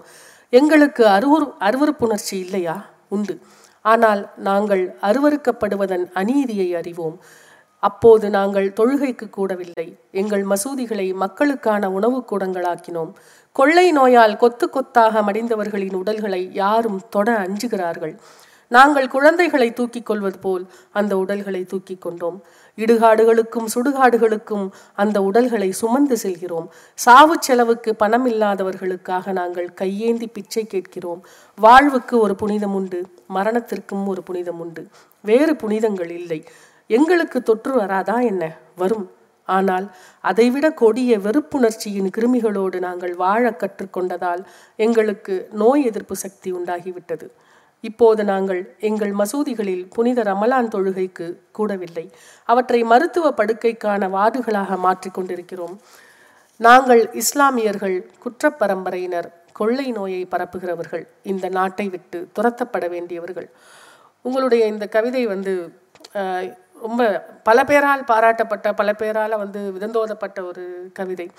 ஆனால் பொதுவாக வந்து இது போன்ற கவிதைகளை வந்து ஒருவர் எழுதும் பொழுது என்ன மாதிரியான குற்றச்சாட்டு வரும் அப்படின்னு சொன்னால் செய்யறத சொல்லி காமிக்கிறாங்க அப்படின்னு சொல்லிடுவாங்க. ஆனால் உங்கள் கவிதைக்கு இது நேரவே இல்லை. ஒருவர் கூட அந்த சொல்லி சொல்லவே இல்லை. இந்த நகரத்திற்காக இஸ்லாமியர்கள் என்ன செய்தார்கள் என்று நீங்கள் பட்டியலிட்டு காமிக்கும் பொழுது இதை ஒருவர் கூட இந்த குற்றச்சாட்டு சொல்லாததன் அந்த எழாத மாயம் என்னன்னு நீங்கள் நினைக்கிறீங்க? அதில் உங்களோட பர்சனாலிட்டியும் இருக்குது உங்கள் கவிதையுடைய தன்மையும் இருக்குது இந்த நகரத்துக்காக இஸ்லாமியர்கள் என்ன செய்தார்கள்ங்கிறதும் இருக்குதுன்னு நான் நினைக்கிறேன். உங்களுடைய பார்வை என்ன? அதாவது அன்னைக்கு வந்து இஸ்லாமியர்கள் இந்த பணிகளில் இந்த கொரோனா காலத்துலேயும் சரி வெள்ளப்பேரிடர் காலத்துலேயும் சரி அவர்கள் செய்த பணிகளை அன்றைக்கு பலரும் பாராட்டினார்கள். அப்போ எனக்கு ஒரு நம்பிக்கை வந்தது. இந்த சூழலில் இருக்கக்கூடிய தப்பெண்ணங்கள்லாம் வந்து மாறிடும். மக் ஒரு புது டயலாக் வருவாங்க. நீங்கள் நினைக்கிற மாதிரி இல்லை உங்களுக்கு சொல்லிக் கொடுக்கப்பட்ட மாதிரி இல்லை அப்படிங்கிற ஒரு நம்பிக்கை எனக்கு இருந்தது. ஆனால் எந்த ஃபீலிங்குமே ரெண்டு மாதத்துக்கு மேலே அந்த ஊரில் தாங்க மாட்டேங்குது. அது ஏன்னு தெரில திரும்பவும் அதே ஹேட்ரேட்டு அதே வெறுப்பு பிரச்சாரம் அதே இது. அப்போ அதுக்காக வந்து பார்த்திங்கன்னா ஒருத்தர் ஒரு சமூகம் வாழ்நாள் முழுக்க தன்னை நிரூபிச்சுக்கிட்டே இருக்க முடியாது இல்லையா? இப்போ உதாரணமாக வந்து எங்கேயாவது ஒரு பாம் பிளாஸ்ட் நடக்கும். நடந்தவொன்னே இங்கே இருக்க இஸ்லாமியர்கள்லாம் போட்டி போட்டுக்கிட்டு பயங்கரமாக அதை கண்டிப்பாங்க. மற்ற கம்யூனிட்டியில் இருக்கவங்களாம் சைலண்டாக தான் இருப்பாங்க. வந்துட்டு அது எங்கேயோ நாட்டில் நடந்தது. ஏன்னு கேட்டேன்னா உடனடியாக இந்த சுட்டு வரலையே முஸ்லீம்கள்லாம் கொண்டு வைக்கிறீங்க. அப்படின்னு ஒரு சுட்டு உடனடியாக அந்த பொதுப்புத்தியில் அது உரைக்க உரை உரைய வைக்கப்பட்டிருக்கிறது அது. அப்போ உடனே எல்லாரும் கற்பனை நிரூபிக்க முன் வரணும். எங்களுக்கு அதுக்கு சம்மந்தம் இல்லை சம்மந்தம் இல்லைன்ட்டு. நான் வந்து பலமுறை இதை கேட்டிருக்கிறேன். எவனோ ஒருத்தன் எங்கேயோ ஒரு வயலன்ஸில் ஈடுபடுறான். உனக்கு அதுக்கு என்ன சம்மந்தம் நீ அதுக்கு போய் மன்னி வருத்தம் தெரிவிக்கிற மன்னிப்பு. அதாவது எல்லாரும் ஒரு விஷயம் ஒரு ஒரு ஒரு துயரம் நடக்கிறப்ப எல்லாருக்குமான துயரம் அது. ஒரு குறிப்பிட்ட கம்யூனிட்டி மட்டும் அதை வந்து ஆவேசமாக கண்டிக்க வேண்டிய இடத்துக்கு ஏன் தள்ளப்படுதுன்னா அந்த நிர்பந்தம் தொடர்ந்து அந்த சமூகத்திற்கு உருவாக்கப்பட்டு கொண்டே இருக்கிறது. அப்படி பார்க்குற போது இப்போ இந்த இவங்க வாய்ச்ச இந்த கவிதையில் ஒரு விஷயம் இருக்குது நான் ஒரு நகரவாசியாக வந்து பார்த்திங்கன்னா இந்த நகரத்துக்கு வர்றப்போ ஒரு நாள் இந்த நகரம் என்னை வெளியே போக சொல்லுது. நான் ஒரு இஸ்லாமியனாக இருந்தேன்னா இங்கே இருக்கக்கூடிய ஒரு பெரும்பான்மை உணர்வின் அடிப்படையில் இந்த நாட்டை விட்டு வெளியே போகணும்னு சொல்கிறாங்க அப்போ எனக்கு ஒரு நகரமும் சொந்தம் இல்லையா? ஒரு நாடும் சொந்தம் இல்லையா? அப்போ நான் யார் வந்துட்டு? நான் உண்மையிலேயே நான் வந்து என்னுடைய ஐடென்டிட்டிங்கிறது என்ன? திடீர்னு ஒரு நாள் இந்த நாடு என்னை டிசோன் பண்ணுமா? இந்த நகரம் டிசோன் பண்ணுற மாதிரி. அப்போ அந்த டிசோன் பண்ணுற ஃபீலிங் மட்டும்தான் என்னுடைய கல்ச்சுரல் ஐடென்டிட்டியா இந்த கேள்வியை நான் கேட்க விரும்புகிறேன் ஏன்னா அப்போ உண்மையிலேயே இஸ்லாமியர்கள் உலகம் முழுக்க அலைந்து தெரியக்கூடிய ஒரு சமூகமாக அவர்கள். அப்போது இது முழுக்க முழுக்க பாசிசத்தினுடைய ஒரு வடிவமே என்னன்னு கேட்டிங்கன்னா வெளியே போன்னு சொல்கிறது தான் இங்கே யாராவது வந்து பார்த்தீங்கன்னா தெலுங்கு பேசுகிறவங்களை பார்த்து கன்னடம் பேசுகிறவங்களை பார்த்து இல்லை வட வட இந்தியர்களை பார்த்து வெளியே போன்னு சொன்னால் அவன் ஃபாசிஸ்ட் தான். அவன் எந்த கட்சிக்காரனை வேணாலும் இருக்கட்டும். இஸ்லாமியர்கள் வெளியே வெளியே போன்னு சொல்கிறவனோ அல்லது மற்ற ஒரு நகரத்தை விட்டு நீ வெளியே போன்னு சொல்கிறவன் மாதிரியே தான் இவனும். இது வந்து பார்த்திங்கன்னா பெரிய மொழி உணர்வு அது இதெல்லாம் வச்சு மனிதர்களை ஒரு இடத்தை விட்டு வெளியே போ. இங்கே நீ வாழக்கூடாது என்று எந்த தத்துவம் சொன்னாலும் சரி எந்த கட்சி சொன்னாலும் சரி யார் சொன்னாலும் சரி அவர்கள் எல்லோருமே ஃபாசிஸ்டுகள் தான். அதை ஆதரிக்கிற நாம் ஒரு ஃபாசிசத்தை ஆதரிக்கிறோம் என்பதை நாம் மறந்துவிடக்கூடாது. நமக்கு ஒன்றில் ஒரு நிலைப்பாடு இன்னொன்றில் ஒரு நிலைப்பாடுங்கிறதெல்லாம் வந்து அர்த்தமற்ற ஒன்று. நான் எந்த உலகத்தில் எந்த இடத்திலும் போய் வாழ்கிறதுக்கான ஒரு உரிமை எனக்கு இருக்கணும். எந்த மாநிலத்திலையும் எந்த மொழி பேசக்கூடிய இடத்திலும் எந்த நாட்டிலும் வாழ்வதற்கான உரிமை இருப்பது போல என்னுடைய மாநிலத்தில் என்னுடைய நாட்டில் அவர்கள் அதை அவர்களுடைய இடமாக கருதக்கூடிய. இதுதாங்க ஒரு மாடர்ன் டெமோக்ராட்டிக் வந்து பார்த்திங்கன்னா அப்ரோச்சுங்கிறது அதுதான். இன்றைக்கி வந்து பார்த்தீங்கன்னா நீங்கள் இப்போ ஒரு கனடாவில் போய் இப்படி ஒரு குரலை பேசினா உடனே ஃபேசிஸ்ட்னு சொல்லிடுவாங்க யாராவது நீங்கள் வெளியே போகணுன்னு சொன்னால் நம்ம ஊரில் இந்த குரல் கேட்டுகிட்டே இருக்குது ஒரு ஜாதிக்காரனை வெளியே போகணுன்னு சொல்கிறாங்க ஒரு மதத்தை சேர்ந்தவனை ஒரு ஒரு பரப்புலேருந்து வெளியே போங்கிறாங்க. இந்த ஜாதிக்காரன்லாம் இந்த பகுதியில் வசிக்கக்கூடாதுங்கிறான். இந்த ரோட்டில் நடக்கக்கூடாதுங்கிறான். இந்த சுடுகாட்டில் உன் எரிக்கக்கூடாதுங்கிறான். அப்புறம் கொஞ்சம் விட்டுட்டு வந்தோம்னா வந்து பார்த்திங்கன்னா நீ இந்த மதத்துக்காரன் வந்து பார்த்திங்கன்னா நீங்கள் இருக்காதுங்கிறான். உனக்கு வீடு வாடகை கொடுக்க மாட்டேன்றான். அப்புறம் கொஞ்சம் ஏதோ ஒரு ஒரு அரசியல் பிரச்சனைனா நீ இந்த நாட்டை சேர்ந்தவன் இல்லை வெளியே போன்னு சொல்கிறான் வெளியே போ வெளியே போ வெளியே போங்கிற குரல் வந்து இந்த நாட்டினுடைய மேலிருந்து கீழ் வரை கேட்டுக்கொண்டே இருக்கிறது. எவன் எந்த காரணத்துக்காக யாரை வெளியே போன்னு சொன்னாலும் சரி அவன் ஃபாசிஸ்ட் ஃபேசிசத்தினுடைய வெவ்வேறு வடிவம். இதை நாம் எந்த ரீசனுக்காகவும் நம்ம அக்செப்ட் பண்ணக்கூடாது. எந்த ரீசனுக்காகவும் இதை நம்ம அக்செப்ட் பண்ணக்கூடாது. அப்படி அதை அந்த ஐடியாவை ஷேர் பண்ணிக்கிறவங்க அவர்கள் ஒருபோதும் நீதியின் பக்கம் நிற்பவர்களாக இருக்க மாட்டார்கள் என்பதுதான் என்னுடைய கருத்து. நீங்கள் நீங்கள் வந்து மதுரை புத்தக கண்காட்சிக்கு போனபோது அங்கே அந்த ஹோட்டல் ரூமில் உட்காந்து எழுதின கவிதைகளை நான் வாசிச்சிருக்கேன். அப்புறம் சொந்த ஊரில் அமர்ந்து கொண்டு அந்த உங்களுடைய அறையில் உட்காந்து எழுதின கவிதைகள். அது அவற்றிலெல்லாம் வந்து என்னென்னா இப்போ உங்கள் சொந்த ஊரில் உட்காந்து நீங்கள் எழுதும்பொழுது சொந்த ஊர் உங்களுக்கு அந்நியமாகி போனதை பற்றி நீங்கள் எழுதியிருக்கீங்க யாருன்னு தெரியாதவங்களாம் வந்து கை கொடுக்குறாங்க. அடையாளம் தெரியாதவர்கள். இதே அடையாளம் தெரியாதவர்கள் இந்த பெருநகரத்திலும் உங்களுக்கு வந்து கை கொடுத்துருக்கிறார்கள். எவ்வளோ பேரை தினமும் நீங்கள் வந்து சந்திக்கிறீங்க. அப்போது இந்த சென்னை மாதிரி பெருநகரங்களில் வாழ்ந்தாலும் கூட பல பேர் இருக்காங்க. இந்த இலக்கிய உலகத்தில் கவிஞர்கள். அந்த ஊர் பெருமிதத்தை விடாதவர்கள். ஊர் பெருமிதம் கொஞ்சம் இப்படி போச்சுன்னா அது குடிப்பெருமையாக போயிடும் அப்புறம் சாதி பெருமையாக போய்விடும் மதப்பெருமையாக போய்விடும். இதெல்லாம் இந்த ஆபத்துகள் எல்லாம் நிறைய எழுத்துகளுக்கு நேர்ந்திருக்குது நம்ம பார்த்துட்டே இருக்கோம்.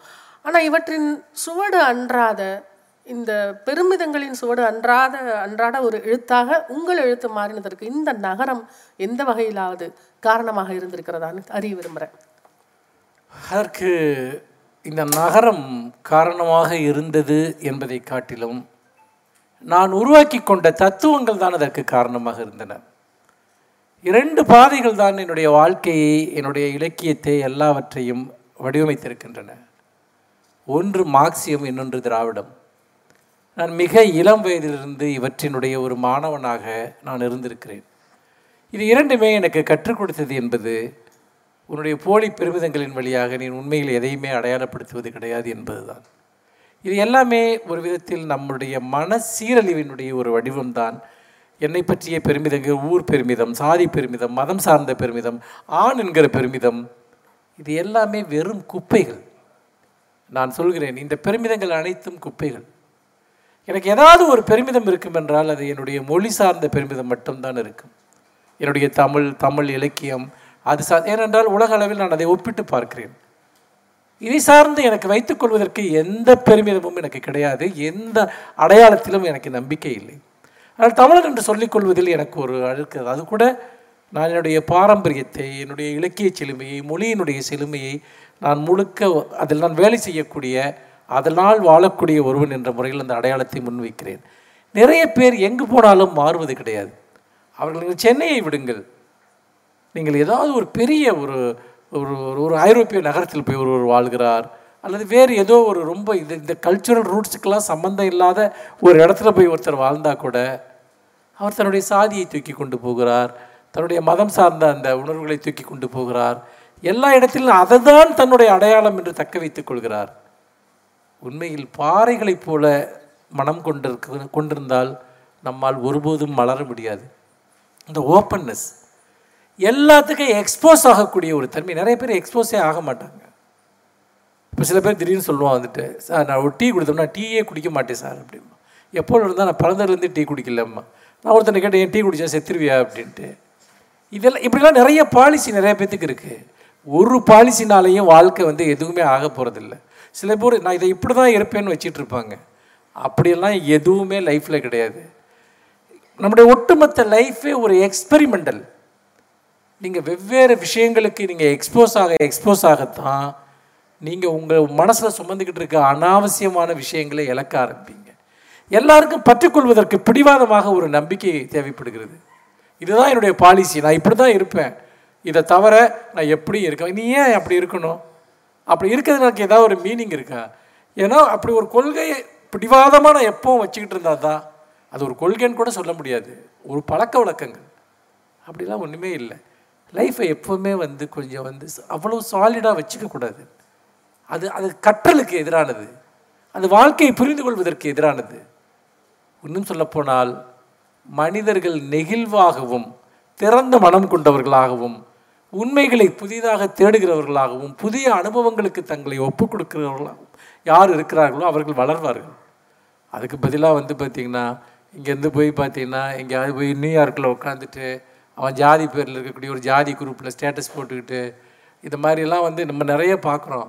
அவர்களுக்கு அவங்க உலகத்தில் எந்த மூலையில் இருந்தாலும் அவர்களுக்கு எதுவுமே கிடைக்காது. அனுபவங்கள் கிடைக்காது சிந்தனை கிடைக்காது எதுவுமே கிடைக்காது. அவர்கள் வயது மட்டும் போய்க்கொண்டே இருக்கும். அது மட்டும்தான் அவர்கள் வாழ்க்கையில் நடக்கக்கூடிய ஒரே ஒரு மாற்றமாக இருக்கும். அப்படி பார்க்கிற போது எவன் ஒருவன் மாறுகிறார்களோ அவர்கள் தான் வளர் வளர்கிறார்கள். அவர்கள்தான் ஒரு புதிய உலகை படைக்கக்கூடியவர்களாக இருக்கிறார்கள். நாங்கள்லாம் இப்படின்னு சொல்லக்கூடிய யாருமே உருப்பிட்டதா சத்தியம் கிடையாது. நாங்கள் எங்கள் வீட்டில் நாங்கள் இப்படி எங்கள் கம்யூனிட்டியில் நாங்கள் இப்படி இவர்கள் யாருமே உருப்பட்டு நான் பார்த்ததே கிடையாது. அதனால் இது எல்லாமே வந்து பார்த்திங்கன்னா நமக்கு நாமே உருவாக்கி கொடுக்குற வெறும் பாசாங்குகள் இந்த அகங்காரம் இந்த பெருமைகள் எல்லாமே. அது அது வந்து நாம நமக்கு ஒன்றை கண்டடைய முடியாத போது யாரோ உருவாக்கி வைத்து கொண்டிருக்கக்கூடிய ஒன்றை எடுத்துக்கொண்டு இதுதான் நாங்கள் அப்படின்னு சொல்கிறது நீங்கள்லாம் ஒன்றுமே கிடையாது. நீங்கள் ஒரு தனி மனிதர்கள் அவ்வளோதான் உங்கள் வாழ்க்கையை நீங்கள் தான் உருவாக்கி கொள்ள வேண்டும். நீங்கள் யார் என்பதை நீங்கள் தான் கட்டமைக்க வேண்டும். உங்கள் சாதி கொடுக்கக்கூடிய உங்கள் மதம் கொடுக்கக்கூடிய இன்ன பிற அடையாளங்கள் கொடுக்கக்கூடிய எதுவுமே அது நீங்கள் அல்ல. அது நீங்கள் போடுகிற வெறும் முகமூடி மட்டுமே. இந்த நகரத்தை பற்றி சொல்லும்பொழுது நீங்கள் கடலும் அந்த உங்களுடைய கடற்கரை சார்ந்த காதலும் வந்து உங்கள் கவிதைகளில் ரொம்ப அதிகமாக நாங்கள் பார்த்துருக்கோம். மெரினாவில் வந்து ஜல்லிக்கட்டு போராட்டம் நடந்த சமயத்தில் அப்போ நீங்கள் வந்து ஒரு நாலு வரி எழுதியிருந்தீங்க. கடல் திகைத்து பின்வாங்கியது. இந்த நகரத்தை எப்படி பெருவள்ளம் ஒன்று சூழ்ந்து கொண்டதோ இந்த நகரத்தை பெரும் புயல் ஒன்று எப்படி சூழ்ந்து கொண்டதோ அப்படித்தான் நாங்கள் மெரினாவை சூழ்ந்து கொண்டோம் அப்படின்னு எழுதியிருந்தீங்க. அதை பார்க்கும்போது இப்போ ஜல்லிக்கட்டு போராட்டத்தை பற்றி எனக்கு ஒரு மாற்று கருத்து இருக்குது அதை நான் வந்து உயிர்மையிலே கூட கட்டுரையாக எழுதினேன். ஆனால் இந்த கவிதையை நான் வாசிக்கும் பொழுது நீங்கள் வந்து இந்த நகரத்தின் மீதும் இந்த நகரத்தின் மக்கள் இந்த போராட்டத்தை முன்னெடுத்த விஷயத்தின் மீதும் வந்து உங்களுக்கு ஒரு அதீத பற்றும் அந்த கமிட்மெண்ட்டும் அந்த அர்ப்பணிப்புணர்வும் இருந்ததை வந்து பார்க்க முடியுது. அப்போ என்னன்னா உங்கள் கவிதைகளில் நீங்கள் வந்து ஒரு அரசியலுக்காகவும் உங்கள் கடற்கரை பற்றி பேசுகிறீங்க உங்கள் காதலுக்காகவும் கடற்கரை பற்றி பேசுகிறீங்க மெரினாவோ எலியட்ஸ் பீச்சோ வந்து உங்களுடைய கவிதைகளில் வந்து ஒரு கதாபாத்திரமாக மாறி இருக்கிறத நாங்கள் பார்க்குறோம். ஒரு வகையில் சிறு நகரங்களில் இந்த திரு திருச்சி போன்ற சுற்று வட்டாரத்தில் கடலே பார்க்காமல் வளர்ந்தவங்களுக்கு வந்து அது ஒரு கடலுங்கிறது ஒரு பெரிய விஷயமாக இருக்கும். அது காரணமாக உங்களுக்கு இந்த சென்னையின் கடற்கரை மீது இவ்வளவு பெரிய காதலா? அல்லது அதுக்கு வேற என்ன காரணம்? அது கவின் மலர் என்ன கேட்குறாங்கன்னா கடற்புறத்தில் இருந்து வந்த நாங்கள் கடலை ஓன் பண்ணுறதுல ஒரு அர்த்தம் இருக்குது அவங்க நாகப்பட்டினம் நீ திருச்சியிலேருந்து வந்தவனுக்கு உனக்கு கடலுக்கு என்ன சம்மந்தம் அப்படிங்கிறத தான் அவங்க கேட்குறாங்கன்னு நான் புரிஞ்சுக்கிற விரும்புகிறேன் உண்மையிலேயே வந்து நான் சென்னை வந்தப்போ சென்னையில் எங்கே உட்காருறதுன்னு எனக்கு தெரில நீங்கள் சென்னை நீங்கள் நான் ஒரு கேள்வி உங்ககிட்ட கேட்குறேன் இந்த ஊரில் உங்களுக்கு ஆசுவாசமாக அமர்வதற்கு ஒரு இடம் இருக்கிறதா என்பதை யோசித்து பாருங்கள். அப்படி அமரணும்னா நீங்கள் அங்கே போய் பணம் செலுத்தணும். நீங்கள் நீங்கள் சென்னையில் அமர்வதற்கான இடங்கள் கிடையாது. திண்ணைகளே இல்லாத வீடுகளினுடைய ஒரு ஒரு இடம் இந்த நகரம்ங்கிறது. எங்கே போய் சென்னையில் உட்காருவீங்க நின்று கொண்டே சாப்பிடக்கூடிய உணவகங்கள் இருக்கக்கூடிய ஒரு ஊர் இது. எனக்கு இப்போ உட்காருதுன்னா லிட்டரலாக சொல்ல என்னுடைய மனம் இலைப்பாறுவதற்கான ஒரு இடம். என்னுடைய இருபத்தஞ்சாவது வயது தான் நான் முதன் முதலாக கடலை பார்க்குறேன். நான் இருபத்தஞ்சி வயசு வரைக்கும் நான் கடலே பார்த்தது கிடையாது. முதல்ல நான் பார்த்த கடல் மெரினா தான். அது முழுக்க முழுக்க என்னுடைய மன அமைப்பையே வேறு விதமாக அது பாதித்தது. அது நான் இதுவரைக்கும் வாழ்நாளில் கண்டறியாத ஒரு காட்சி அது. எவ்வளோ பிரம்மாண்டமான ஒரு நீர்ப்பரப்பு. அதற்கு பிறகு நான் தொடர்ந்து கடலை நோக்கி நான் போய்க்கொண்டே இருந்தேன். நீங்கள் சென்னையில் பார்த்தீங்கன்னா நான் இந்த இருபத்தஞ்சி இருபத்தி சென்னைக்கு வந்து இருபத்தி ரெண்டு வருஷம் ஆகுது. இந்த இருபத்தி ரெண்டு வருஷத்தில் நான் பல வீடுகள் மாறியிருப்பேன். ஆனால் அதில் எனக்கு ஒரு பாலிசி இருக்குது கடலில் இருந்து ஒரு கிலோமீட்டர் தூரத்துக்குள்ளே தான் நான் இருப்பேன். அதை தாண்டி நான் எங்கேயுமே நான் வீட்டுக்கு இருக்க மாட்டேன். எனக்கு வந்து ஒரு பத்து நிமிஷத்துக்கு நான் கடற்கரைக்கு போகணும். அப்படி பார்க்குறப்ப கடல் என்பது என்னுடைய மன அமைப்பினுடைய ஏதோ ஒரு குறியீடு போல அது இருக்கிறது. கடலோடு ஒரு முறை நீங்கள் உங்கள் மனதை பிணைத்து கொண்டு விட்டால் பிறகு நீங்கள் கடலை விட்டு ஒருபோதும் வெளியேற முடியாது. அது உங்களை திரும்ப திரும்ப கூப்பிட்டுக்கிட்டே இருக்கும். நான் வந்து பார்த்திங்கன்னா ரொம்ப கடலுக்கு பக்கத்தில் கடல் சப்தம் கேட்கக்கூடிய ஒரு தொலைவில் ஒரு வீட்டில் இருந்தேன் நான் வந்துட்டு ஒரு ஒன்றரை வருஷம். எனக்கு டெய்லி வந்து பார்த்திங்கன்னா அந்த கடலை பார்த்துட்டு இருக்கப்போ எனக்கு வேறு எதுவுமே தேவைப்படல. ஏன்னு கேட்டேன்னா கடல் என்பது ஒரு படிமம். அது வெறுமனே வந்து அது ஒரு இயற்கை சார்ந்த நிகழ்வு அல்ல. அது வெவ்வேறு படிமங்களை அதாவது ஒரு பெரிய எழுச்சியினுடைய அல்லது மிகப்பெரிய தனிமையினுடைய பல்வேறு குறியீடுகளாக அது இருந்திருக்கிறது. நான் தினமும் கடற்கரைக்கு செல்கிற நாள்கள் எல்லாம் உண்டு.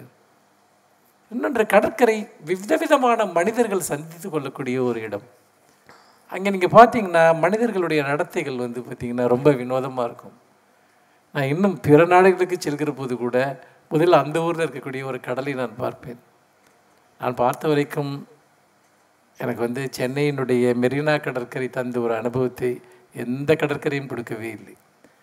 இது ஒரு உண்மையிலேயே ஒரு அற்புதமான ஒரு ஒரு நிலக்காட்சி ஒரு நிலப்பரப்பு. இன்னொன்று இயற்கையோடு மனிதன் உரையாடுவது அல்ல இது. இந்த ஒரு நகரத்தினுடைய ஒட்டுமொத்தமான மன அழுத்தத்திற்கும் ஒரு வடிகாலாக எனக்கு எப்பொழுதும் கடல் இருந்திருக்கிறது கடற்கரை இருந்திருக்கிறது. அதனால் கவின்முனர் போன்ற கடற்கரை நகர மக்கள் மட்டுமல்ல அவர்களைப் போலவே அது இங்கிருந்து கடல் இல்லாத ஊரிலிருந்து வந்த நதிக்கரையில் வளர்ந்த எனக்குமே இந்த கடல் என்பது ஒரு மிகப்பெரிய ஒரு பிணைப்பு ஒரு அனுபவம். நாங்கள் காவிரி கரையிலிருந்து வந்தவர்கள். நாங்கள் ஒன்றும் நீர்மையிலிருந்து அவ்வளவு தள்ளியில் இரு- தள்ளி இருப்பவர்கள் அல்ல. ஆனாலும் கூட இந்த கடற்கரை என்பது ஒரு என்- என்னுடைய இன்னொரு வீடு அது. அதை நான் அப்படித்தான் சொல்வேன். நான் இன்னொரு வீடு அது. நான் ஏதாவது நண்பர்களை சந்திக்கலாம்னா கூட நாங்கள் முதல்ல சொல்லக்கூடியது அவங்க பீச்சுக்கு வாங்க இங்கே மீட் பண்ணலாங்கிறது. அது என்ன நான் பெரும்பாலும் அறைகளிலேயே என்னுடைய வாழ்வ வாழ்நாளின் பெரும்பகுதியை கழித்த ஒரு மனிதன் நான். அந்த அந்த ரூம் தான் எனக்கு வந்து ஒரு பெரிய ஸ்பேஸ் அப்போது அந்த ரூம்லேருந்து ஒருத்தன் ஒருத்தர் திடீர்னு ஒரு கடற்கரைக்கு வந்தப்போ திரும்ப எனக்கு ரூமுக்கு திரும்பி போக மனசு இல்லை அவ்வளோதான் விஷயம். மிக்க நன்றி மனுஷ். உங்களுடைய வார்த்தைகளிலேயே இந்த அமர்வை முடிக்கிறது சரியாக இருக்கும்னு நினைக்கிறேன். நகரங்களின் கதைகளை படிப்பதில் நான் தீராத வேட்கையுடையவன். வரலாறு நெடுக பிரம்மாண்டமான நகரங்கள் எழுப்பிய கனவுகளும் அழிந்த நகரங்களின் சிதிலங்களும் நிரம்பி இருக்கின்றன. நான் அந்த கதைகளின் வேட்கை பெருமூச்சுகளையும் குருதி வாசனைகளையும் மிக அந்தரங்கமாக உணர்ந்திருக்கிறேன். தோற்கடிக்கப்பட்ட நகரங்கள் எரிந்த நகரங்கள் நீரில் மூழ்கிய நகரங்கள் என அழிந்த நகரங்களின் கதைகளால் நிரம்பியிருக்கிறது காலம். ஆனால் நான் ஒருபோதும் நினைத்ததில்லை நானும் ஒரு நகரத்தின் அழிவு தின கதைகளை எழுதுவேன் என்று. அதுவும் அவை எனது நகரத்தை பற்றிய கதைகளாகவே இருக்கும் என்று. இப்படி அவர் ஊழியின் தினங்களில் எழுதியிருக்காரு. அழிவின் தினங்களை பற்றி அதிகமாக எழுதிய மனுஷபுத்திரன் ஆக்கத்தின் தினங்களையும் அன்பின் தினங்களையும் அதிகமாகவே இன்னும் அதிகமாகவே எழுதுகிறார். தொடர்ந்து எழுத வேண்டும் என்று வேண்டுகோளையும் விடுத்து நம் வேண்டுகோளை ஏற்று இங்கு வந்து இந்த அவைக்கு சிறப்பு புரிந்த மனுஷபுத்திரன் அவர்களுக்கு என்னுடைய நன்றியையும் மனமார்ந்த என்ன சொல்றது வாழ்த்துக்கள். நன்றி. புத்தாண்டு வாழ்த்துக்கள். நான் இன்னும் எழுதணும்னு கவின் மலர் சொன்னாங்க. போன வருஷத்துல மட்டுமே ரெண்டாயிரத்தி ஐநூறு கவிதை எழுதியிருக்கேன். இதுக்கு மேலே இன்னும் எழுதணும்னு எனக்கு தெரியல. ஆனால் இந்த உரையாடல் என்பது எனக்கு ரொம்ப மெமரபுளான ஒரு விஷயம். நான் எதுவுமே யோசிச்சுட்டு வரல. நம்ம என்ன பேச போகிறோம் என்னன்ட்டு. எதிரே இருக்கக்கூடிய முகங்களை பார்க்கிற போது தான் நமக்கான சொற்கள் பிறக்கும். ஒரு விஷயத்தை கேட்கிற காதுகளும் கவனிக்கிற கண்களும் இருக்கிற போது நம்முடைய இதயத்தின் அடியாளத்திலிருந்து சொற்கள் பிறந்து வரும். அப்படித்தான் இந்த அமர்வில் நான் ஒரு அர்த்தமுள்ளதாக சில வார்த்தைகளை பேசியிருந்தால் அதற்கு காரணம் இதை இந்த நிகழ்ச்சியை வழிநடத்திய கவின்மலர் அவர்களும் என் முன்னால் அமர்ந்திருக்கக்கூடிய நீங்களும் தானே ஒழிய நான் அல்ல உங்கள் அனைவருக்கும் என்னுடைய நெஞ்சார்ந்த நன்றிகள் வணக்கம்.